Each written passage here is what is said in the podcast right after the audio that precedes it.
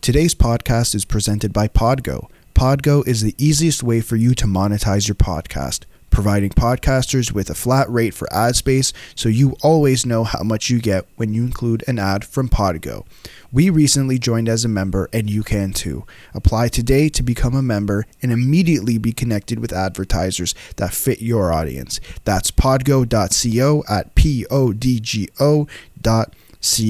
Don't forget to add the 2-on-1 podcast in the How Did You Hear About Podgo section of your application. Now get ready for the rest of the episode. Hey guys, 201 podcast. I'm Adam. I'm with Alex. How are you? What's up? I'm good. How are you? Yeah, I'm fine. I've been better. Daniel, how are you?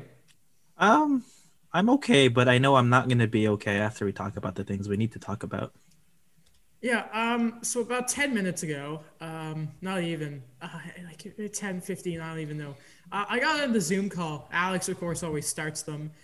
Normally we start the show, we're back, woo. But like, honestly, we're not going to do that. There's just, I got on the Zoom call and Alex says something along the lines of 2020 just got even worse. I'm like, do I go on Twitter? And I thought there had been a hockey trade that was going to be, I don't know, the Blackhawks got like Alex Petrangelo or something for some random reason. And instead I see that Alex Trebek has just passed away. It just like, I think, and Alex can tell you, I've just been like in a mess since I saw it. I don't even know what to say. It just, guys, it sucks. It sucks so badly. Yeah. I don't have many words. Like, I don't know what to say. Like, cause it sucks. Jeopardy put out their stuff on social media saying he passed away early this morning. I don't think they officially said it was due to his cancer, but I mean, he'd been fighting it for a while now. And like for that, you know what? I had styled my hair. I was trying on a new hairstyle. And when I saw this, I'm like, screw that. I washed the hair out. Right now I'm wearing my Hockey Fights Cancer hat because you know what? If we could swear, I'd have a few choice words for cancer. Because like, oh, it just, there's so many words I want to yell right now. We've lost a true legend today. Jeopardy would, you know, you guys, I'm sure you've seen that famous clip of that one contestant who didn't have I think it was an all-star tournament. And he put like, we love you, Alex, as his final Jeopardy question. Yeah. Like Trebek got choked up and it's like, you're seeing all that now. And it's just, it is so not fair. And a huge hockey fan too. Used to be a Red Wings fan, but after the passing of Gordie Howe, became a Canadiens fan. I mean, it sucks. It sucks. No. I don't know if you guys have anything more to say. It's a dampener to open the show, but I mean, it is. It sucks. This sucks. Yeah, for me, I think, you know, just kind of thinking about like the good memories of things where it was really a huge shock for me personally, because he's been such a huge fixture of my childhood that, yeah, you know, you'd see it every day, 7 p.m., watch it with the family. And, you know, you do your best to try to guess everything. But just, you know, even when he was diagnosed with cancer and, you know, we knew he was going through the treatments with everything, like he still kept his spirits up. Yeah. He still kept that personality going. And yeah, just, you know, more to him for like, you know, battling through it and getting through everything. You know, I remember there was stuff coming about how he thought he wasn't doing a very good, you know, after, you know, the cancer and doing chemo, that apparently it was sort of taking a toll. Obviously chemo takes a hit on everyone, but, apparently he thought he was having trouble, like really, you know, presenting the questions out to contestants, and people were like, Alex, what are you talking about, man? You know what? If you didn't know that he was going through it, I don't think you could have been able to tell. He was just so great at his job. And again, yeah, everyone grew up with him. Everyone knows that, you know, oh, sadness for 500, Alex. Like it's, I don't think there's been a more consistent part of our lives than Alex Trebek in Jeopardy. I don't think I've ever been this heavily affected by the passing of someone I don't know. like this is like Chadwick Boseman was like, man, that, and like you respect him for, you know, he was a great person, everything, like filming all the Avenger movies with colon cancer, I think it was. And it's just, but Alex Trebek, it's just the heartstrings, the heartstrings, the heartstrings. Shall it's a rough turn, but shall we move on, lads? Mm-hmm. Rest in peace, Alex Trebek. Yeah, condolences to the family. Rest in peace, Alex. Because damn, everyone today is going to be remembering you, and we all love you, and it sucks. And I'm choking up, lads. I don't think I can ever watch an episode of Jeopardy ever again. Rest in peace, Mr. Trebek. We all love you. But I mean, we do have some good news, lads. Congratulations to President-elect Joe Biden, and of course, Kamala Harris, who is the vice president-elect, the first ever female vice president, first black and first South Asian president, because I believe she has a Jamaican parent and the other parent, I forget which ethnicity, but obviously South Asian. History-making, fantastic, guys. The U.S. is celebrating. Not everyone is, but I mean, looking at stuff like Philly, the guy dressed up as Gritty, New York, everyone. It is. It's, I don't know how you felt when you guys first saw the. We're trying not to get in trouble here. This is a hockey podcast, by the way, in case any of you are wondering why the banner of this is hockey mass. We're talking about the presidency. What sort of went through your guys' head when you first saw it officially came out? It took a few days because of all the mail-in ballots and all the sort of stuff around that. Joe Biden, president-elect, went through your guys' mind? Daniel, I'll ask you first because your face is on my Zoom call right now. For me, it's relief, to be honest. I think that as journalism students, we're always kind of looking for the information. I think Alex talked about it last time where, like, man, it's that feeling of, you want to check Twitter all the time, but you also don't want to because of the information overload or the fact that, you know, it's such incremental updates every single time. Oh, yeah. 50,000 votes ahead, 100,000 votes ahead. It was, so what I kind of got with it was a sigh of relief, to be honest, when I saw Joe Biden won, that I know that it's still going to be a bit of repercussions. With, it's not over. Yeah, we don't know what Donald Trump's going to do, but, you know, it's a bit of a sigh of relief. And, okay, this is just one funny thing. It's just a very small tidbit. It just made me laugh. And I think it went kind of with the joy of what was going on right now is when he was saying his speech, Joe Biden last night, he was also tweeting his account and people responding, hey, how are you tweeting while you're also talking to me on the TV? Sorry, did people not realize that he doesn't like Trump is the same thing? You think he runs that account? Yeah. He was just literally tweeting mid-debate. It just made me laugh. I don't know why. It was a good piece of humor throughout this whole, you know, this whole struggle in a way of what this election has been. What was really funny was where Trump was giving his sort of media address yesterday. Was it yesterday? Yeah. The Four Seasons. Like, across the street from a certain adult store or whatever. And it looked like it was a junkyard. It's like, what's going on here? Because he was golfing, wasn't he, or something the same day? It looked like an abandoned building. He was golfing, apparently. It reminds me of the... No, I was going to make a GTA 5 reference, but no one's going to get that. But it looks like... I will get it. I play GTA 5. You see the Greater Toronto Area 5?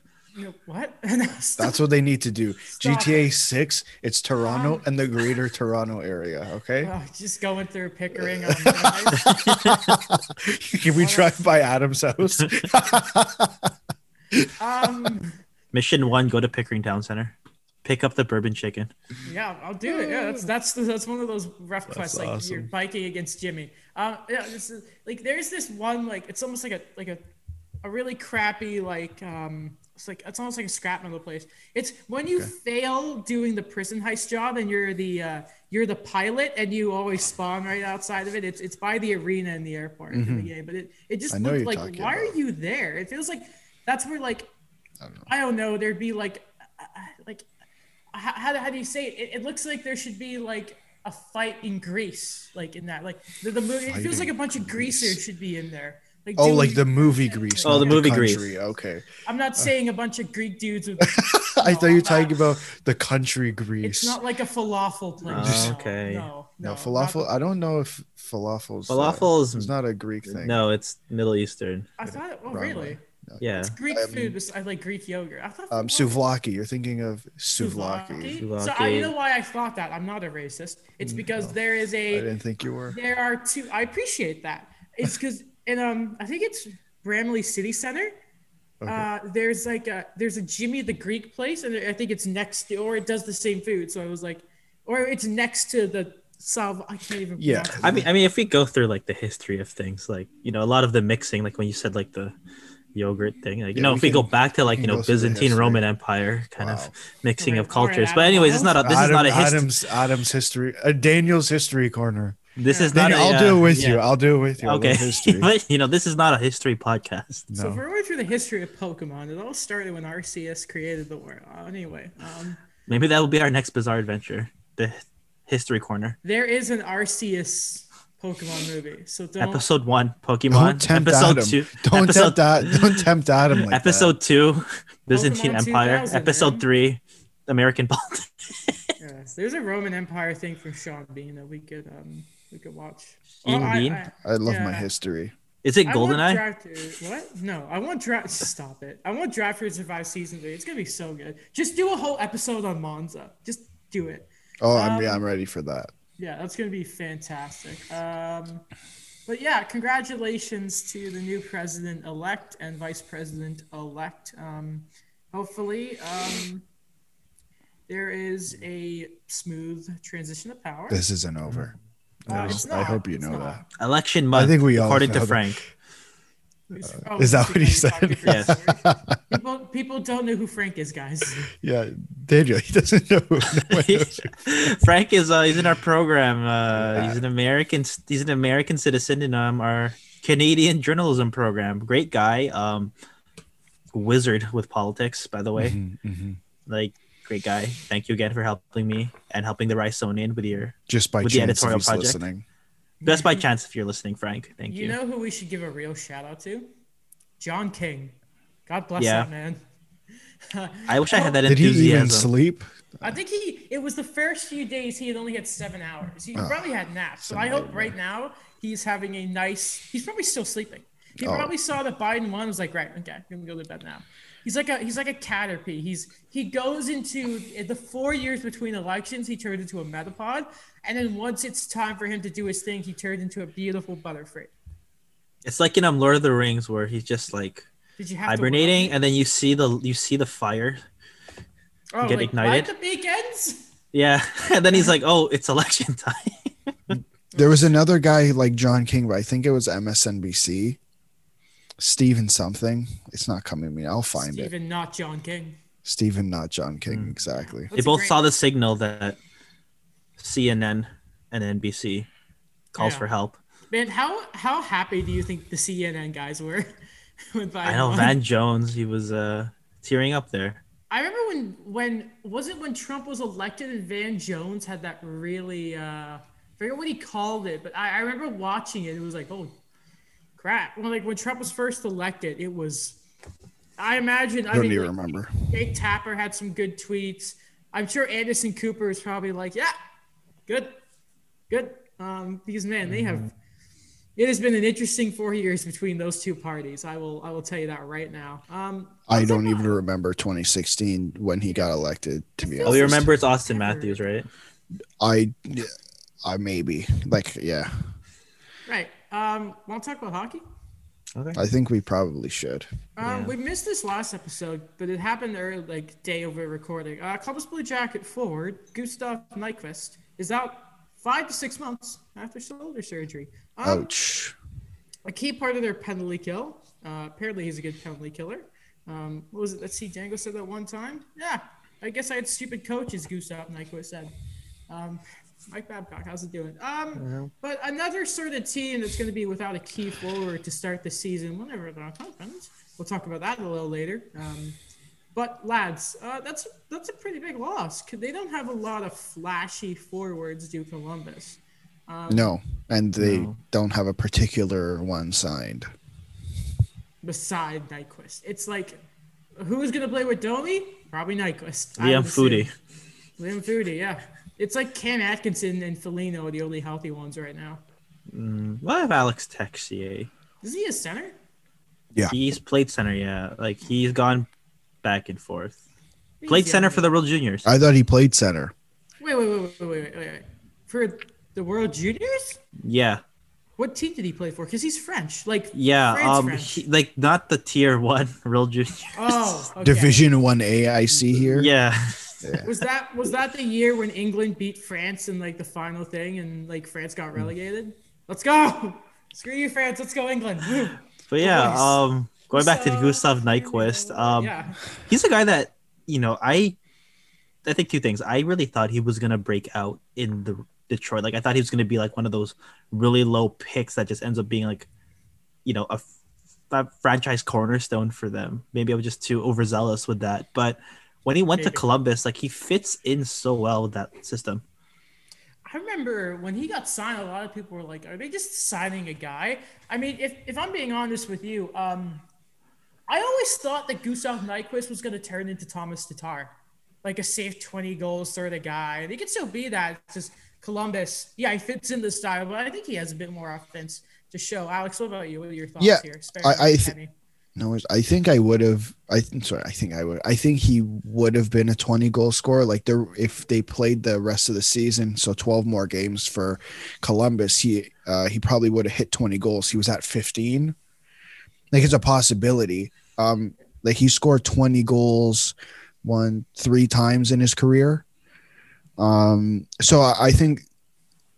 Listen, I think that because he's in Columbus and Columbus is an offense heavy, he's probably their second best offensive player behind Pierre-Luc Dubois. Like, I don't know if Cam Atkinson's strength is – would you consider his strength offense? I would, yeah. He's a 30-goal scorer before. He's like a – I guess. So third. Okay, either way. Not as well-known Mike Hoffman. Okay, you're right. I was wrong about Cam Atkinson.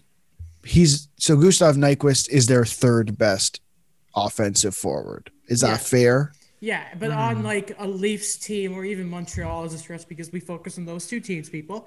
He would not make the top 6 on those two squads, I'd say. But on Columbus, it's kind of like Ryan Dzingel in Ottawa that he's just – I think the opportunity is there. And I'm not dissing Nyquist. I think that's still a useful NHL player. Absolutely. Yeah. No, I just don't. I think because he was on Detroit, maybe it seemed like he was better than especially the last few years where, you know, Detroit really hasn't been the greatest. And Ken Holland continued to push for the playoffs when maybe that wasn't the best idea for the team. But either way, it's a huge loss for this team. Yeah. Hey, though, you know what I will say, guys, you know, maybe closing thoughts on this little part here. If there's a team, though, that maybe could get away with it, maybe Columbus. But at the same time, there probably might be another team that hopes that maybe our start date for hockey does go to maybe a February. But we'll talk about it now. It's a perfect sort of transition here. Pierre LeBeau, first of all, for some context, the NBA players approved a December 22nd start date for their 2020-2021 season, lads. By the way, I'm kind of excited to see basketball next year. And I'm really hoping... Why is that? I don't know. I'm kind of excited. I hope. Is it happening? Because I think so. Well, they're the NBA. Michael Scott GIF? Insert Michael Smart GIF. Well, so this is from Pierre LeBrun of PSN on Twitter. In lieu of wait, you didn't. Wait, why are you excited to see basketball come back? Because I hope Milwaukee fail this year. Okay. I just wanted to know. Wait, why don't you like Milwaukee? Because I want Giannis on the Raptors, so I can be a basketball fan. Okay. So I can be a basketball fan. That was my promise. I said on this show, if you, I don't remember what show it was. Wait, so you're saying you weren't a Patrick McCaw fan? I don't know who that is. He's a 3-time champion. I don't know who that is. Who did he play for? He played for the Raptors. He won with the Raptors. I don't know who that is. I think you've talked about him before, and he was like a bench warmer, and he was hurt. And yeah, he's like the new Claw. And Patrick McClaw. Anyway, I saw this show. If the Raptors signed Giannis, then I would hop on board the bandwagon. But anyway, from Pierre LeBrun on Twitter, Mr. TSN boy, I love Pierre. In lieu of NBA news, the latest on NHL, Bill Daly, that's Deputy Commissioner Bill Daly, by the way, says January 1st puck drop, quote, remains our objective. But the joint NHL-NHLPA Return to Play Committee, by the way, that's apparently grown in numbers. It's not in this tweet, but I thought we'd mention it. I think it was up to 22 players.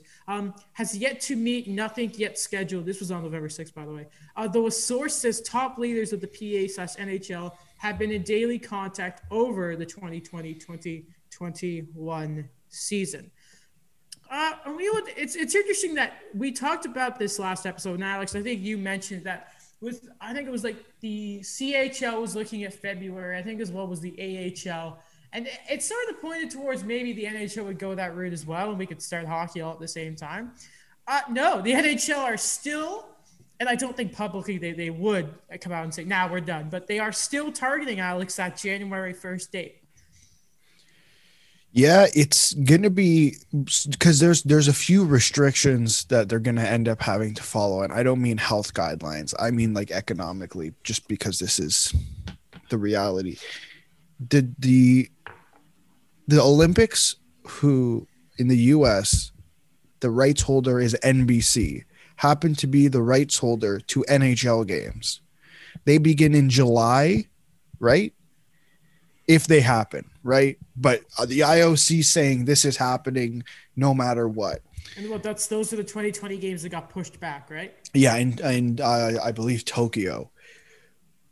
So if you're the NHL, you want to have as long a season as possible in terms of games, regular season games played. You're going to start in January, because if you start in February, you need to be done. The draft has to be done by that period, at least has to be done by the time the Olympics start. Or, I mean, this is a possibility. I wouldn't suggest it, but you finish the season, then you do the draft and free agency after the Olympics, which is a month, right? The Olympics is a month generally, and a half. I'm no economist. I just don't think that's the right move. So they have to work around that, because let's remember, their US TV deal is up at the end of this season. So if the NHL's like, screw it, nah, we're just going to do it through the Olympics, I don't think NBC is going to be happy about that. And it's not like the NHL is going to be put on priority NBC channels. They're going to be on the no-name NBC channels that anyone barely watches, like Sportsnet 360. You know what? Let's be honest. The key there is you mentioning the U.S. TV deal. If we got upset about NBC having some priority in the bubble, or NHL staff in the bubble, and then NBC having like, I think it was the World broadcast, we got upset about that. Yeah. The NBC legitimately could have massive influence over the season because of how we've been talking about this U.S. deal for so long, because it is so important. Since the beginning of the show. Yep. I wouldn't be surprised if we talked about it on the first day, on the first episode. Hockey-related revenue. This is, like everyone else talking about that in Seattle coming in. By the way, it's weird they're coming in. They're coming in less than 12 months, should be. I'm excited. Oh, and the expansion draft. Yeah, a lot to think about there. Not just the NHL draft. If the NHL is smart, they put the Seattle expansion draft, the results, on a night where there is absolutely nothing. Absolutely nothing. And that's going to be very difficult to do, because there's going to be baseball on, and sure, like, I don't know if there's a lot of mixing hockey and baseball I don't know, but I'd be really pushing for this expansion draft to be the priority. Mm-hmm. Make it exciting. Yeah. It's like, I don't know. I think too, like when I talk to a lot of friends who are not necessarily into hockey. I just remember that even if it's just something to introduce them to it, like they consider the expansion draft like a spectacle to them. They expected it to be something that was fun to watch. And they did get a little bit more invested in a way, like, which I'm okay with, is the novelty of it all, mm-hmm. of plucking these players, but at the same time, like introducing these teams that I know they kind of sometimes represent the regionalism of it, but like, you know, Golden Knights, Kraken, you know, these are types of teams that I think like it will help with the excitement of people who are not necessarily invested in hockey. And that's what you need for this TV deal. Yeah. You know, what really gonna give a very, very, very good point there. Kraken. And then another aspect. The crack Seattle house. Is a massive sports market. Yeah. Like mm-hmm. massive. That should really because, you know, no offense. And I am the one saying this. I am the one who is currently across the Bell Center is just over there, right? I can see it. Like, no, you can't. You could see it if I went on my patio, but I'm too scared to do that. Next episode. Sure, why not? But, like, this is me saying this, right? The guy who wants the Nordiques back. If you had some big announcement of bringing the Nordiques, no one would care. But Seattle, that has interest. People in the States are going to care about, oh, wait, Seattle. Okay, what about hockey people? You're getting some Seattle stuff? Okay, all right, that's pretty nice. I mean, look, sorry, go ahead. Oh, no, for me, I just kind of think it really re-energized that city having this hockey team because people are going to see it now as a way to say, okay, what about all the other stuff that we've kind of put under the rug the past few years? And I'm talking about the Seattle Supersonics, where they have all of these other Hall of Fame guys already, like Ray Allen, Gary Payton, these guys that it was funny. Like, I think Oklahoma City Thunder is like, hey, you guys want to retire your jerseys here? It's like, no, we never played for you. We want our jerseys retired in Seattle. Right. And that's been reintroduced in the conversation. And I think when we talk about Seattle being that sports hub, I think that it could get a lot higher if they, two things. They bring in this new hockey team, and then they bring back a beloved team that, you know, because of financial reasons in an arena dispute, they were gone. Yeah, just look at the support that the Seahawks and the Seattle Sounders, mm-hmm. their MLS team gets. Or even the Mariners, they're bad. Oh, yeah, and the Mariners. They're bad, and they get how many fans? It's going to be exciting. It's going to be a very busy few weeks. Yeah. Oh, quickly before we move on. Are we moving on? Or you have another question? Yeah. Go ahead. I highly doubt they're going to play 82 games. I just think it crams the schedule too much. Yeah, I feel bad for Ovechkin. What numbers are you guys looking at? 72. I think the Dangle guys were mentioning that. Oh, I think it's closer to 48. I think it's a lockout shortened year. In 2013. I have one number and then one honorable mention number. Of course you do. So realistically, it's 54 in my head for some reason. And then if they actually could squeeze in a few more, I'll say 65. Those are such specific numbers. I know. Okay. Did you guys see the Notre Dame stuff? Oh, when they ran on the field last night? Yeah, I did. So this is from SportsCenter on Twitter. Notre Dame fans rushed the field after upsetting number 1 seed Clemson double OT. And it is a football field. It's not the whole field, but it's a solid. I'm saying that's at least 40 yards. And it is just a mosh pit. Oh, it's huge. I cannot wait to see the Notre Dame COVID numbers over the coming weeks. Man. It is like, sorry, finish what you're saying, Adam. No, I was going to do one of my dramatic pauses, but go. Oh, I was just saying, have you ever been to Downsview Park? You know where No. Okay. Do you know, Dan, you know what I'm talking about? Yeah. Like when they have the stage up there and it's just a cluster of people, that's what it looked like. Mm-hmm. I remember Rolling Stones were playing there. I remember that. I went as a kid. I didn't understand what was going on, but I'm like, okay. Oh, really? Yeah. If you want to see a picture of it, check out the YouTube because I'm sharing screen right now. Shared screen, it looks so much worse. Like when you just see it on your phone on Twitter, you're like, okay. But like on our computers, the nice little Like, look at that. Look at these people. That's a literal mosh pit. First of all, how many people do you think that is? 2,000.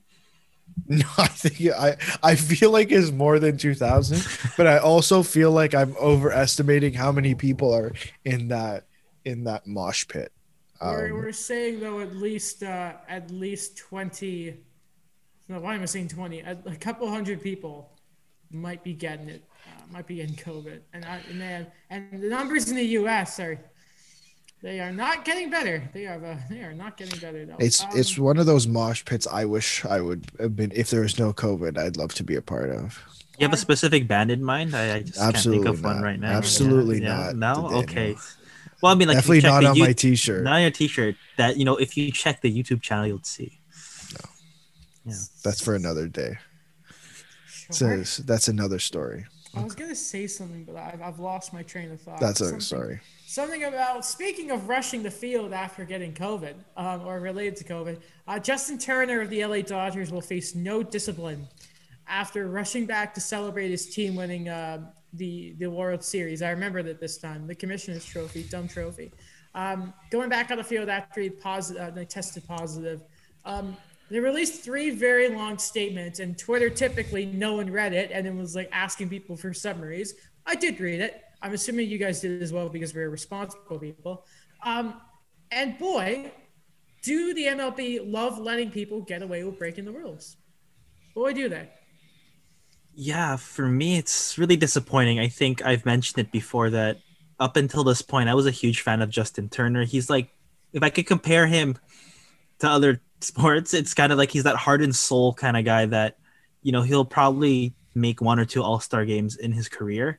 But he's a guy that, you know, he's taken the long road to kind of get to where he is. And yeah, it's upsetting. Like, it's just to see him off the hook like that for what has happened with the MLB this year, for how lenient they were with everything, with the fact that despite what was going on with the global pandemic, they said that we're not going to shorten the season. And then when they shortened the season, they say, hey, we're still going to travel to all these places. And this was the MLB's moment to say, okay, you know, we're going to put our foot down and we're going to be part of the solution to control this.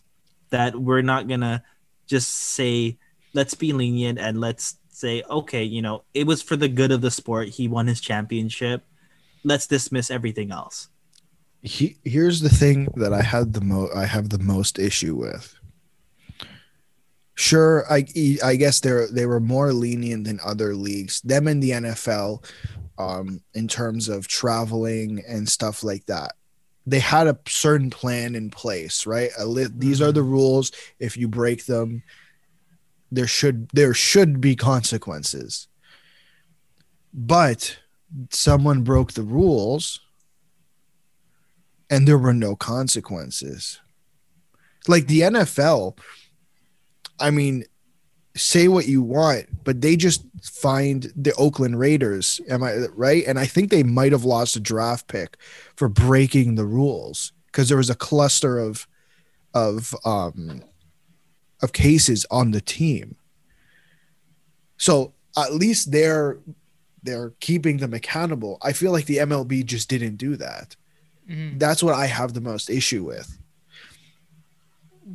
They are. Are they a worse league than the NHL? Are they worse? I'd say, I don't know. Yeah, probably. I would. Is Rob Manfred, Daniel, the worst commissioner in sports? Because it feels like it. All I'm gonna say is Gary Bettman got more brownie points this year in terms of major league sports, and Rob Manfred lost quite a few. That's fair. What, because the NHL did the bubble and then the MLB waited into the playoffs to do theirs? Yeah, like in one example I'll say, and it's one thing that I look at now, that it was an unfortunate thing because it made some fans allegedly think that this COVID thing is not as serious as we think it should be. The Florida Marlins, a team that has been, you know, ravaged with COVID, that the amount of games that they had delayed, they are a team that still made the playoffs. And I think people were still thinking, okay, maybe, you know, we we could be a bit more lenient now, because look, a team full of athletes, full of all this staff, all of this management just got COVID and they're still okay to hit the field. But yeah, it's just one thing that I think about, that I wish they were more serious about this. I think the outdoors aspect too. Like, they think that if they're playing the games outdoors, everything's okay. Daniel, I wish a lot more people were taking COVID seriously. I won't lie to you. Yeah. I wish millions of more people were. Especially Ontario right now. Yeah. What did we have, a new single day high today? Mm-hmm. 1,300. Yeah. Great. But we can go to the gym, just so you know. Really? Is that if they? Oh, I know in Toronto they had them. That's down there. Another week. Mm-hmm. Yeah, in New York, the Quebec region. Numbers. I've not seen. I think they're the same thing. I just got a notification from the CBC. Won't lie, I haven't checked. I kind of played Pokemon when I woke up. Well, that's good. You're staying away from crowds by playing Pokemon. Thank you, Adam. I have not gone further than the grocery store that is 39 levels below me since I got back to Montreal. Well, it's okay. That's what people are. That's what they tell you to do, right? Only the essentials. Yeah. Nope. You know, that's also why I don't have a girlfriend, because I'm isolating. Oh, nothing to do with. Okay, that went dark real quick. that went off the rails right there. Yeah. I'm doing my part. What about you guys? Daniel going on his walks. Yeah. Yes, my walks where I go to areas where there's not many people, and then I forget where I parked the car. that much, like, you know, like what social distancing from others. By the way, I remember what I was going to say earlier when Alex mentioned mosh pits. There's nothing I'd like to do less than go in a mosh pit. I just want to go in one. I always go to rock concerts with my dad, because apparently I ended up in a group of friends in high school that didn't like rock and metal, but I always had to stand on the outside of the mosh pit. My dad's getting older. He doesn't want to do that kind of stuff. Reasonable. I just want to go in one. Yeah. I've been to two in my life. You went in a mosh pit? Yeah. So, well, one is like an actual one. And then one is, I don't believe you. One is actually, there's a good connection to something that was very kind of sad. Mike tweeted about it as well. Okay. So one of my first concerts was back in the day. The Beatles? No, I'm kidding. Was Alexis on Fire? I would have believed you. Was Alexis on Fire? Okay. So yeah, that was Alexis like my first. Wait. Is it Alex is on Fire or Alexis on Fire? I say Alexis on Fire. Okay. So just let it roll off the tongue. Yeah, and. Yeah, I mean, like, I'm a huge Dallas Green fan as well, so I think that's why I went. So that was in grade 11. Okay. And then a very relaxed. This was the one that connects to Mike's tweet. So it's a what bit was more Mike's tweet about the Mod Club closing? Oh yes. So I got to see Tokyo Police Club there. Okay, I don't know. I don't know who that is. Yeah, great band, by the way. You guys should visit them. Yeah, but like that was like another experience that was fun. So. Yeah, I don't know. Looking back on that, when you mentioned like mosh pits, I'm just thinking now, like, man, I'm gonna miss the Mod Club. It was really fun. I don't remember anything. I don't know anything you taught. I don't know the mod. I don't know any of those bands. I was lost for that entire few minutes there. Okay, that's okay. What is? Because I know Alex's favorite band, but I don't know Adam's favorite band. I don't have one. The soundtrack of the Pokemon game? I don't know. No. The Star Wars soundtrack. Which is absolutely incredible, by the way. John Williams' mosh pit. I would do that. It would just be a bunch of people dressed up as like clone troopers and then Jedi. Start fighting each other with lightsabers in like a huge crowd. You ever seen that clip of like, I guess it's at like a Disney park or whatever, and like a dude's dressing up as Kylo Ren and the stormtroopers? It's really like a Last Jedi thing. I think and this so. One fan is like going up to the Kylo Ren dude with a lightsaber, and the stormtrooper comes and he's like, "There may be one Last Jedi, but it's not you." And everyone around just starts laughing. Funniest thing I've ever seen. Is the arena battle and the Battle of Geonosis with the Jedi and the Geonosians and the droids, is that a Star Wars mosh pit? No, that's war. Yeah, that's war. That's bloody war. Pit. That's not a mosh pit. I won't lie. I don't really have a favorite band because Yeah, I just maybe Flow. Flow's a good one. They're Japanese though, so it's look up Flow. I mean, they're still a band. It's a really good song. Yeah, but they do a lot of. I imagine in Japan that if your songs become the openings or closings of anime, I feel like that's like if you get a song that is an opening for One Piece, I feel like you've done it. Yeah. Flow have done openings for Naruto. They've done ones for Seven Deadly Sins. Like, they've gotten some good ones. And their music is just, they had one for Code Geass. But my favorite one is a song called Colors. Listen to it. It's actually really catchy. Like, I listen to it. I don't speak Japanese, obviously. I wish I did. Like, I've started learning some of this. Like, I can sing a good part of it. Sorry, just before we move on. Sure. I just remember because it's been Halloween. So I just remember they were already kind of popular. Did you watch Halloween? No. So like you haven't watched it yet. The holiday Halloween. I watched Pet Sematary again.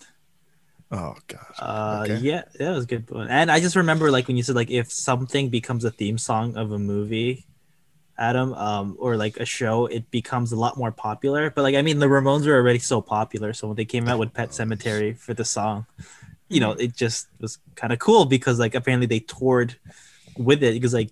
They toured with it and became a song people wanted to listen to. But like at the time, Stephen King just like, hey, I just need someone to make a song for this movie. Can you do it for me? Yeah. Daniel, have you ever seen the movie School of Rock? Yes. Okay. I love that movie. I actually watched it last week. Oh, so did I. Yeah. I love that movie. All right. So I asked the lad, I put it in the Google Doc, hoping the lads would do it. And they did. Each of us are going to crown because the off season, I don't know what Hoffman and Hamonic are doing. None of us do. They're hanging out. I don't know. They're doing their own thing. Hoffman's trying to get a normal deal like nothing's happened in the world, and Nashville might give it to him. They're going to pull a 2012 Minnesota Wild of Zach Parise and Ryan Suter. They're going to both announce the same team for the same contract. I mean, why not? Though I want to know your guys' – we're crowning champions of the offseason. I'll start with you, Alex. Who is your – and why champion of the offseason? It's a weird team to pick as champion of the offseason because they were so bad, but I think they drastically improved. I did not pick the Leafs. I did pick the Detroit Red Wings, and I will explain why.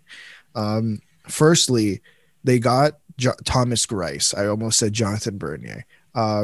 And I think he's a sneaky good goalie. And the only issue I have is I don't know what he looks like not behind the Islanders defense. Okay. So just to get this clear, you're champion of the offseason. Because but that's not it. That's not it. Yeah, they were able to get – they got an extra second-round pick. They're utilizing their cap space properly. That was the Staal deal. Right? Mark Staal deal. Yep. They brought in Bobby Ryan, who after coming back to the Senators looked pretty damn good. Vlad Nemestikov, who my thoughts on Vlad Nemestikov. And I really like, the more I look at the Anthony Mantha deal, the more I like the Anthony Mantha deal. Mm-hmm. And I know I could have picked Vegas just because they got Alex Pietrangelo, but I decided to not do that. And I thought you were going to pick Montreal, so I just didn't want to pick Montreal. Daniel, of course you didn't. Of course. Daniel, go ahead. Who's your champion of the offseason? Great, interesting take. I don't know what Alex's. As I've said many times on this show, I love Anthony Mantha. Yeah. But for me, I actually went with the Leafs, to be honest. I think that a lot of the deficiencies we saw in the play-in rounds, a lot of the things that we discussed going into the offseason, like what needs to be addressed, I think that Kyle Dubas did what he needed to do. And we've praised him for the Kasperi Kapanen trade. Looking back, I still like that trade a lot. I think, with exception to the first-round pick, I think, Philip Hollander could be a great piece for Toronto. Along the way, like a good top 9 option. In terms of the free agencies, like I know they were going to get him last year, but like I absolutely also love TJ Brody, Jimothy Brody. I think he really does fill it really well. He's proven he can play on the right side. He's a guy that wants to play for Toronto and an excellent cap hit. Looking back, I know like hindsight's 2020, but I wish they got TJ Brody instead of Tyson Berry, you know, they remedied it now. I like Alex Kerfoot for what he provides for the team, but I think this was that kind of move that, you know, that was supposed to happen. And I like that Kyle Dubas said, all right, you know, let me run it back and let me fix what I initially wanted to do before Kadri nicks that trade. And then in terms of like the depth, I love Wayne Simmons. I like what he gives to the team. I did pick him as a potential person to go to Toronto because I think I had Tyler Plithick because I think I did. That was before the Kapanen trade. Yeah, that was the initial before the Kapanen trade. So I thought they were going on a bit of a budget there, but I like that Wayne Simmons kind of took a discount to come to Toronto. He could rebuild his value. He's a guy that wants to play for the team. He's something that they've kind of been missing since Matt Martin, to be honest, but Wayne Simmons could actually score and skate. And in terms of, you know, we talked about it for Joe Thornton coming to Toronto. I love it. Too much leadership. I love the leadership thing, you know? Too much. Mm-hmm. I love it. Enough. So I will give that to the Toronto Maple Leafs because they did so much when everyone thought they were not going to do anything because of the cap. Sorry, just to be clear, I didn't not pick Montreal because I'm a Toronto fan. I didn't pick Montreal because I thought Adam was going to pick Montreal. And I'm like, there's no reason for both of us to explain why when it's going to be the exact same reason. I just want to point out that I did not pick Toronto and that Daniel did. I want to make that very clear. I thought you were going to pick Toronto, so I was about to say Winnipeg in my head, but no, I'm like, okay, I'll go to Toronto. If you picked Winnipeg, I would have laughed at you. No. Especially because last week we said their defense took a single step forward. A single step. That's it. I think that's a fair shout. I think both of you have very, very fair shouts. Yeah, I was close to going to Vegas, but I looked at, okay, you improved your defense. I really like Pietrangelo, obviously.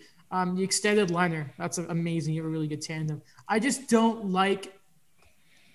really don't like that they don't have a better centerman. Losing Stastny is a necessary evil, but it's just, I still don't trust, especially when you have to compete against Kadri and McKinnon. I just don't like Carlson. We talked about, you know, Cody Glass, you have to depend on him to take that first step.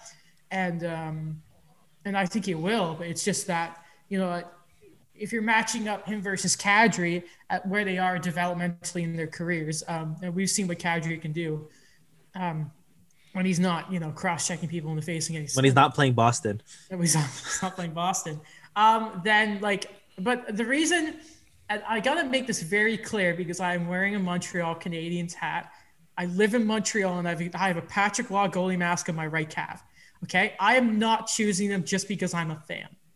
But I will say though, it probably does help that I know the team extremely well, obviously, as you guys do for the Leafs and the Ducks, because I look at that the Canadiens improved in every aspect of their game. They improved the defense of Edmondson and bringing Romanov in. They improved the goaltending. They got more scoring up front. They got some penalty killers. Guys who can help on the power play. I won't go too much into it because check out our Phil Deneau debate episode because Alex and I had a very good discussion about, you know, kind of like the thing of Phil Deneau, and I also presented there every reason. I made an argument that Bergeron should win GM of the year right now. So yeah, that's the reason I went with Montreal because they improved everywhere. But I do think Vegas, I think all three of us would be okay with giving an honorable mention to Vegas as well, because you bring in arguably the best defenseman in the world, even though I'd say Victor Hedman, and bro, you've locked up Robin Leonard, and you have a really good. We talked about their tandem as well. Check out a few episodes ago when we did a Vegas deep dive. Yeah, young guys too coming up like Payne Krebs. I didn't think he was going to take that step this year in junior. Yeah, is it Nick Hague? I know Nick Hague, Roberts in Philadelphia. Yeah, Nick Hague is there as well. I mean, Vegas, they're almost a model organization. They've been here for what feels like a second. Right, so we're doing a deep dive again this episode. And today we're... Before we go, do you want to talk about... there were a couple signings. If you want to get to them. Quick hits onto it. Well, yeah. Brendan Lemieux, obviously, they ended up settling. Yeah. We talked about him last episode. And 2 years, 1.55. perfectly fine. I think we would all agree with that. Vladislav Gavrikov, 2.8 for 3 years. I mean, they still have to do Dubois, so I guess that's what the storyline is in Columbus. But I guess that's not bad too. Consider you traded Nudi Vara, you traded Ryan Murray. He's left-handed. You must trust him. I mean, at this point, you don't really have another option. 2BC Productions, great defenseman. Gavrikov. Great defenseman. Apparently, it's so odd that he that's who he's relying on. It's just one of those. Just one of those picks that I don't like. The Blue Jackets just somehow like we don't really hear too much about it, or we'll hear like, okay, that's a pretty solid guy, and then suddenly it's like, oh, okay, well, yeah, this guy's actually a fixture on this team. Like I remember when I first heard about like Joonas Korpisalo, where apparently he was a stretch in 2012 for the draft when he went like the first pick of the third round, and suddenly he's their 1A or their 1B, like, you know, or their 1 and 1. He's a goalie. They just flip a coin. I know he's gone now, but Markus Nudi Vara, that was a solid pick that I know he was a cap casualty, but he's someone too that I didn't think was gonna develop the same. Or Alex Texier, I didn't think he was gonna emerge this quickly. Right. What about Mackenzie Weegar? The last one. Yeah. The one that every Leaf fan except me wanted. Second last one. I want to ask Daniel about someone else you probably I know exactly who it is. Apparently every Leaf fan but me wanted to get Mackenzie Weegar. I don't know why. Don't. By the way, he re-ups in Florida 3 years, 3.25 per. I know he's a good defenseman, but I don't know if it makes sense on the team at 3.25. Like I think Hall is if Mackenzie Weegar was brought in and that was his number, Hall's gone, Engvall's gone, just because of the cap, and you kind of have your top four fitted in Riley, Muzzin, Brody, and Weegar. To be honest, like what he gives to the game, and I know that a lot of people say what he does in terms of his defensive numbers. Like I'm not on the hype train with him. Like I think he is a good, like he's like a Brett Pesci, Jacob Slavin light, in a way where I think that a lot of teams need that element on their team, but you don't have to overvalue it in this way. I think that sometimes we go too far. We're like, we need that two-way guy, but it's hard to get. You know, a lot of these guys want to be offensive defensemen. So like when you go so far on the offensive side of things, and then you finally get a guy that will do that dirty work for you, but could still also skate in today's NHL, you really do overvalue him. That's very fair. That's very, very fair. For me, as a Leafs fan, I'd rather wait and see what Mikko Lehtinen looks like in the NHL than pay Mackenzie Weegar $3.25 million. Mm-hmm. Just my opinion. What do I know? Another last signing I guess we'll talk about. Daniel, the Ducks have signed Jamie Drysdale. Finally. Yeah, they got Jacob Perreault as well. Earlier last week as well. So I'm happy, you know, these two picks that I think they did really well with. Perreault, according to some draft boards, dropped 4 or 5 spots. So that was pretty good for the Ducks to get him. He's a guy where he will probably play 2 World Juniors or something, and then we're not going to see him for a bit because the Ducks tend to kind of put these guys back and forth between junior or the minors.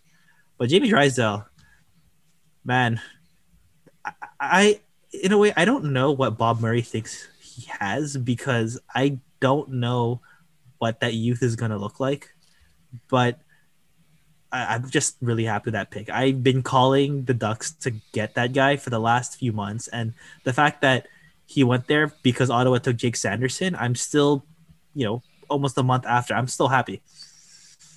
We live streamed it, and you were we were looking for you that whole time. Man, that's a great pick. Good pick, yeah. He'll probably. You know what? I don't know if it's a hot take. I think he'll make the roster. I don't know if he'll stay, but if he does the 9 games thing, even if I there's going to be a lot of regulations that are probably thrown out the window because of COVID. Like if we do the 9 games thing to begin with, but watch it happen. Go finish what you're saying. I know it's a stacked Ducks defense, but I mean, why not just not a 2-1 games? We'll just throw stuff on the wall, like to see if my pass is ready. Throw it on the wall and see if it sticks. Go ahead. I think a lot of it. I think he could probably make the roster. I just think a lot of it's going to depend on what's going on with the OHL and our prospects under the age, who usually have to go back to the CHL if they could go to the AHL instead. I know Mike was saying that those are rumors that were going around. That was a few weeks ago, but I think that it kind of depends on that for me. Mm-hmm. Mm-hmm. Anything else on Drysdale we want to go to? No. Just excited. Yeah. I'd be excited too if I had him. No Caden Gooley. No Rodion Abramovich. Is it Rodion Amirov. Rodion Amirov, who's trending because he had a really nice goal. And then I don't even know why. He's going up. You see, Askarov was good in the shootout too. I heard that guy is just demolishing that tournament. Like, demolishing. I wish I had I want to get like something like NordVPN. This is not paid, by the way, not as paid thingamajigger. Because Jesperi Kotkaniemi's been playing for Pori, and I wish I could be watching him play right now. Where's that? That is the Liga, Finnish league. Oh, I can send you a website. You could find that on if you want. Oh, okay. Will they sponsor us? Perfectly legitimate source. Probably not, Daniel. Okay, just making sure. I saw the opportunity. Yeah. Stream.co.msn. Right. So it's time for the deep dive. Alrighty. We should just kind of keep on the Central Division because we've kind of accidentally gone for like 4 straight Central teams today. To this date. And today it's time to look at the St. Louis Blues, of course. They've just lost their captain, Alex Pietrangelo, an amazing defenseman. We're going to start with the goaltenders because I think that's just how we're going to do this from now on. Because I know Daniel wants to talk about forwards, but I want to talk about goalies. So sorry. And a big question here is now that Jake Allen is gone and is back up, question is, can Jordan Binnington handle a larger workload? After being a little bit exposed against the Canucks, guys, how good can we expect Jordan Binnington to be, Alex? Well, I think the real question we should be asking is, can Justin Bieber score on Jordan Binnington? It's still a thing. I don't know. It kind of went away. I thought it's an important question to ask. No, it's not. I think you're right. Like I think it's a very big bet that. That Doug Armstrong is making in saying we're going to fully trust Jordan Binnington to be our starter, because I don't really know what you're expecting out of Ville Husso. I don't think he's playing the same number of games that Jake Allen would play as a 1B type guy. So I think you're right. It is a big bet that they're making. Daniel. I think when I look at their lineup in terms of their goaltending, it's pretty interesting that they're kind of betting on themselves in a way, like as Alex mentioned, Ville Husso is coming out of the minors, and then they also signed John Gillies. So these are 2 guys that they're 25 and 26. And when I say risk, I mean like these are 2 guys who are highly touted coming out of the junior leagues, and it just hasn't really translated for them when they've come into the AHL and some NHL experience there with John Gillies, especially when he was on Calgary. So it's interesting that because of cap reasons, they have to rely on Jordan Binnington. So when I look at those 2 guys who may potentially be the backup, especially when I'm looking at their cap space right now where they really don't have anything, it's also going to be what do we have in Jordan Binnington too, because of his contract, because the fact that he could become a UFA. I think it's going to be different. It's going to be like a Matt Murray situation where can we roll with you long term, or were you just like a one-trick pony in a way? Well, I know Matt Murray wasn't. He won 2 cups, but in terms of how the consistency's been between the 2 of them this year, it's really interesting to see what they have with Jordan Binnington, whether or not that he could give them that same consistency that they saw 2 years ago. Yeah, you know what this is a lot like? and it's a dangerous game that they're playing. If when the Leafs waived McElhinney and Pickard, and we're left with Sparks and Kazimir Kaskisuo, and obviously Frederik Andersen, but Sparks and Hutch, Sparks and Kaskisuo as their backup goalie. Oof. Yeah. That's a dangerous game to play if either of them, like, we don't really know what either of them are at the moment. And Daniel and Vili Huso and whatever. What's the guy? John Gillies. John Gillies, sorry. Both highly touted World Junior goalies. Of course. Well, John Gillies was the U.S. and then Vili Huso was Finland. Gillies was a really good potential goalie you could sign in the NHL games a few years ago. Now, obviously, he's too old and he won't grow in anything. But it's like, only if you could actually play GM mode, apparently. Now it's just too difficult to make it work. I heard that, yeah. Apparently that's been a huge gripe right now with the recent game. I can't even substitute a player, and it's absolute garbage. They released a patch. And they broke the game. It is so annoying. Sorry, Adam. Go ahead. No worry. No, I get your pain. That's why I'm playing Pokemon and not my GM mode. Jeff Petrie, 20 points, drops 3 overalls after the first year. Thank you, guys. God, I hate them so much. I hate it so much. And I got Suzuki locked up for $5.9 million for 6 years. Everything was going so well. But it's a new look defense in the sort of way for the St. Louis Blues that, Pietrangelo goes out, but they bring in Torey Krug, who is a solid. I cannot wait for a pairing of Parayko and Krug. I think that is a sneaky, fine little deal here. And then maybe you sort of combine Falk and Scandella. They still have to sign Vince Dunn, but it isn't a step down, yes. But I don't think it is a disastrous defensive core. It's still a few steps. It's still better than Winnipeg's. I was gonna say, yeah. Winnipeg took a step up, a singular step up. Maybe St. Louis took 2 steps, just 2 steps down. Yeah, but right? it's still the distance between Winnipeg and St. Louis is still huge. Of course, still comparing like I don't know. It's like what's like. It's like comparing a sirloin to a flank or something. I don't know. I don't like when there's no gaping hole anymore. Like when Alex Pietrangelo left. Torey Krug's perfectly okay to kind of, could be that kind of quarterback guy on the left side. I don't think he's gonna be Alex Pietrangelo, and I don't think they're expecting him to be. But I think he fits into that defensive core so well with what they're trying to build there. I think it's very fair. And the height difference, too. When you put Torey Krug between Colton Parayko, that'd be interesting. Yeah.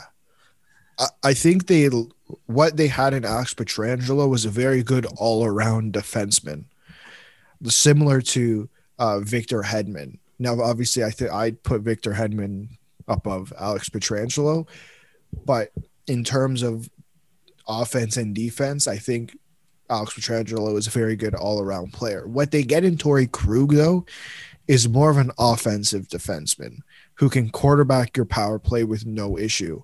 So that's why when you brought up playing with Colton Parayko, I couldn't agree more. I think the steps that Colton Parayko has taken over the last few years defensively, I think that's a perfect fit for Torey Krug. Mm-hmm. Now, offensively, there is a... Oh, before we move... Oh, sorry, you're talking about the defense still or the forwards now? I was about to go to the forwards. So, just one more thing before we move on to the forwards. And I may say his last name incorrectly. Scott Perunovich. He was that NCAA guy that he's been highly touted to make this team, and he may sneak in there, might take a Robert Bortuzzo spot there, but he's a guy that the Blues have been developing. He is someone that I think could take up some NHL minutes, so the Blues have a lot of options there for sure. You are muted, Adam. Well, that's an issue. Before we go on to the forwards, you talk about how Mr. You talk about Pietrangelo improving on his defense. I just want to show you a quick clip here. Dying seconds of the game against the Canadians a few years ago. As you can see, tie game, Pietrangelo like, whiffs on the pass, Gallagher scores. Yeah, I think I went to that game, actually. Oh. I might have been. Was that your footage? No, it was. Actually, by the way, my season tickets, I've moved to another section now. Oh. Behind Montreal's net. That's good. Now. I'm pretty excited for it. See Jake Allen more? No, where Montreal shoots twice. So I'm going to see lots of Tyler Toffoli action. Now, forwards is a bit of a funny story for the Blues because they will have some LTIR stuff. Vladimir Tarasenko seems to have re-aggravated his shoulder injury. I'm so sorry, Vlad. Alex Steen is also on injury reserve. So, as speculated by Pierre LeBrun Insider Trading a few weeks ago, there is a chance that maybe there's a sneaky scenario when they can bring in Mike Hoffman. But we'll just kind of put that to the side. They can't even bring in Vince Dunn. What? They can't even bring in Vince Dunn. How are they going to bring him? No, like I'm not. I get the scenario, but it's they can't. They don't even have money. like they're over the cap already by $1.1 million.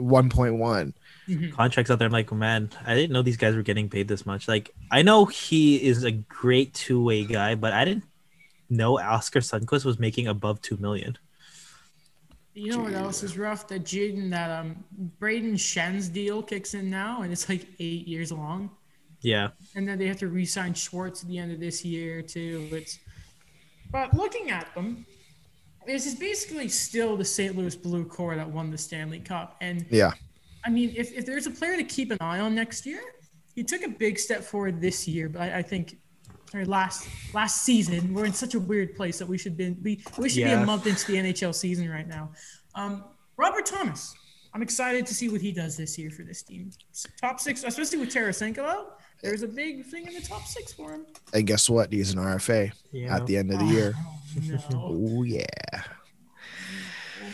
Ah, oh, lovely. What I'm excited about, like, and when you mentioned the forwards that are coming up with Robert Thomas, great World Junior guy, what I kind of look at is these two guys that they've been a bit understated, but I think they're ready for a bigger role, and that's Jordan Kyrou and Klim Costin. Yes. I think they've been really patient with the two of them, and they're guys that they've kind of shown with, like, some of the NHL experience they've had already that, they could kind of fit in there. They could be these two guys, be someone that could potentially fill the holes here and there along the forward lines, especially if you're not going to get Tarasenko or Steen. I'm not saying that they're going to replace Tarasenko, but they're guys that they're really already so high on that I think it's time to give them a chance. And in terms of what the Blues have for cap space, like why not use these guys? I mean, why not? Kyrou's been pretty highly touted for a few years. Also, they're a little bigger up front, bringing in Kyle Clifford, who gave up millions of dollars by leaving the Leafs, but probably not a great decision for Kyle Clifford, if I'm being honest with you. At least keep the second. Because, I thought the Blues were – I say they got bigger. They're pretty big alone. They're a very prototypical Western Conference team, if you think about it. Yeah. Not Pietrangelo, idiot. You talked about earlier, Daniel, the size of Parayko. He's a monster. Guys like O'Reilly is nothing. He's not a small dude. Big boys. Go. Sorry, just go ahead. Oh, just a really funny short tidbit. Alex, I forgot Dakota Joshua is on the Blues. Who? He was one of those Mark Hunter advised picks that they took. Hey, Daniel, be very careful what you say next because they will attack you. They will attack. Did they draft him at 20 years old or 19? But he's 6'4", 210? Yeah, it's one of those guys that were the big guys that they just end up not signing to an entry-level deal, and then you start trading him or you just don't, or you renounce his rights. He's 6'2", 183 pounds, okay? So close. They traded him to St. Louis for future considerations. So nothing. It was a 2014 fifth round pick. So you didn't really miss much. I just remember him Let's just see who was drafted right after him, because I feel like it. Ryan Mantha. No one, not really, I guess. Oh, you know who's drafted 108th overall, which is 5 spots after? We talked about him a couple episodes ago. Devin Tays. Wow. We talked about maybe like in terms of maybe bringing Hoffman in, but also just like focusing on this player's impact by himself. Mm-hmm. The Blues are also kind of another team that are going to have to deal with a big loss in Vladimir Tarasenko to start the year as well. And he has had, I didn't realize this until I had a good look at his TalkingDB page. He has had some injuries. It sucks, because this is a guy who can score 30, 40 goals. And I wonder, like, I don't want, because I think when he was healthy, he was still, I think he was just about point per game last season. I do have a question mark around Tarasenko, though. I'm not saying he's injury prone. I'm just saying that there have been some big hits to him. And that shoulder for a goal scorer, it's worrying. And he's a big ticket. Yeah, him and Stamkos, in terms of, like, if they were healthy, I think we're talking about them like we are – it's a big comparison, but talking about them like we are talking about Alex Ovechkin. I don't think it's that much of a reach for Stammer, because again, he did score 60 goals before. Man, yeah. When I look at their forwards, when you don't have Vladimir Tarasenko, there's two things that kind of pop up to me. I think they're going to be fine in terms of their centermen, but I think they're going to rely a lot more on Jaden Schwartz, and he's a player too that has had a lot of injuries in his career. He's a guy that I know he's going to be in his contract year. He's going to probably be motivated to take that extra step, but he's someone too that I'm worried about. Like, can he play the full season? He did play 71 games last year. He was pretty okay, but the year before that, he missed more than 20 games during their cup run. And how long are the Blues going to rely on, the second resurgence of David Perron in that spot? Like, how long can he kind of keep this surge kind of going for the Blues? You know what's interesting about Perron? You talk about the 1920 season. Sorry, yeah, 18-19. That was a really bad year. That was a year he had 11 goals, and then he came into the playoffs and had 12. Mm-hmm. And he was a god. And I mean, in 9 games played in the playoffs, he had 4 goals. I think a lot of people are like, that's fine. But then you remember, like, that team had COVID everywhere, and the play-in didn't really count for those teams. They didn't care. Yeah. Guy has playoff numbers. There are 54 points in 84 playoff games, 26 goals. It's a valuable piece. But I mean, if Thomas is coming in, he's done. Alex, I'm more interested to see how the team or how Doug Armstrong deals with Vince Dunn in terms of, like, you're already over the cap space, and I get LTIR. What's the recovery time for Tarasenko? I know it was a long period of time. So, yeah, you're going to get some money in terms of LTIR, but is it enough to bring back Vince Dunn at least 5 months? And that was, or is that an older injury? And everything pops up at once here. I mean, it's a good question. Because Vince Dunn, if Petrangelo was a little upset about how that contract went, I think Vince Dunn's going to be pretty upset too, because he's been the last egg to be laid here. Mm-hmm. Because I look at the contracts, and I'm like, well, man, like, I don't know what they're valuing Vince Dunn at, but Marco Scandella's making 3.275. I still can't believe that, by the way. Like, he's making Vince that Dunn much. Like, you could give that money to Vince Dunn instead, who I think is better, a lot better. So do I. Yeah, and younger. Like, I'm not saying Marco Scandella is a bad hockey player. I just don't think he's 3.2 worth 3.275 at 30 years old.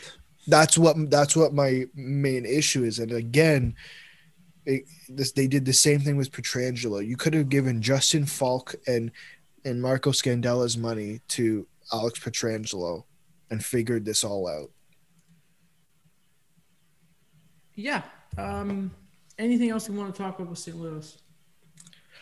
What is it fair to say their offseason has been it hasn't been disappointing, but I think it's a tad neutral. For me, I don't know. I don't know if it's positive. You lost Alex Pietrangelo. Yes, you brought in Torrey Krug. You also don't have your platoon system, which everyone praised you for, and you haven't still dealt with Vince Dunn. Now, by the time the season starts, it could be a completely different story. Mm-hmm. Yeah, when I look at it, it's like asset management as well, where like it's always like being blessed for what they already have, but they keep moving things around. It's like the Jim Rutherford after winning the cup. You know, like not at that extent yet. Well, we don't know how the years are gonna go, but just moving so many things around when you already had the formula there for you, where you already had these guys in your prime. You had a lot of guys coming up through the system. You drafted pretty well the last few years, but then you're just kind of disrupting things here and there. And we don't know what the internal conversations have been, but if it's been about what you've said, like when it comes to like these contracts, we look at like Marco Scandella, Justin Falk, like now that you can't sign Vince Dunn, that it kind of puts them in a bind. And I guess for me, ending on a positive note with this, I really like Jake Neighbors. Love the name. Might be a solid guy. We'll see. The name is all you need in this league and on this podcast. You have a good name, you get by pretty quickly. Anything else, lads? I don't think so. Let's just check Twitter. Let's just make sure 2020 didn't get worse. There is one good thing about Marco Scandella, and I'm just trying to find it really quickly. World Juniors? If you can. No, not the World Juniors. Though it freaking... Okay, hold on a minute. I'm going to share my screen. There is one good thing about Marco Scandella, and I was at the game when he scored the goal. Now, if we can just watch this quickly. Thanks. All right, there we go. Is that Thompson? I'm just not gonna look. This Scandella. Beautiful. Well, that is his only goal as a Canadian. Yeah, that was his only goal. Because I made like what 3 points for Montreal. Yeah, around there. Oh. Have you guys ever actually bought Charmin toilet roll? Extra strong? Yeah. Extra like, I like strong. The Bears. The Bears are nice. And there it is. Remember Ilya Kovalchuk? No. God. But he's not on the Devils anymore. Where is he? Who will sign Ilya Kovalchuk? Hanging out somewhere. I don't know. I hope he comes. I hope he gets a spot. I miss him. Maybe he goes to Winnipeg, gets his jersey retired there. What? He goes to the Jets and gets his jersey retired there. But it has to be a Thrashers band. Yeah. I hope that he does a Justin Williams and like at the deadline he comes to Montreal. That'd be really nice. I would really enjoy that. That'd be very nice of him, really, I guess. Why not? Why not? Why not? There's nothing else on Twitter that, at least from my following, 2020 has not gone worse within the last 2 hours or hour and a half. I'm still not over that Trebek stuff. I'm pissed off about that. Yeah. There's just no justice in the world. All right, then. I think that's everything. If you enjoyed the show, I mean, why wouldn't you? Be sure to check out the YouTube version. Subscribe to the YouTube channel. While you're on YouTube, check out my YouTube channel. YouTube. You ever heard of it? For all your habits and needs, check out Alex's blog. Check out all of Daniel's stuff for the Ryersoonian. If you're on iTunes or whatever, leave a 5-star rating, leave a review, all that sort of stuff. Tell us what you love about the show, because you must love everything. If you don't like something, what do you think we could change? I mean, we're pretty amazing as is, but our heads aren't that big. At least, well, mine's pretty big, but we need to talk about that. Thank you to VoiceAd as always for being a fantastic platform for the show. Follow us all on social media. That will all be in the description below. Follow the show's Instagram and Twitter pages and Facebook like that as well. Yep.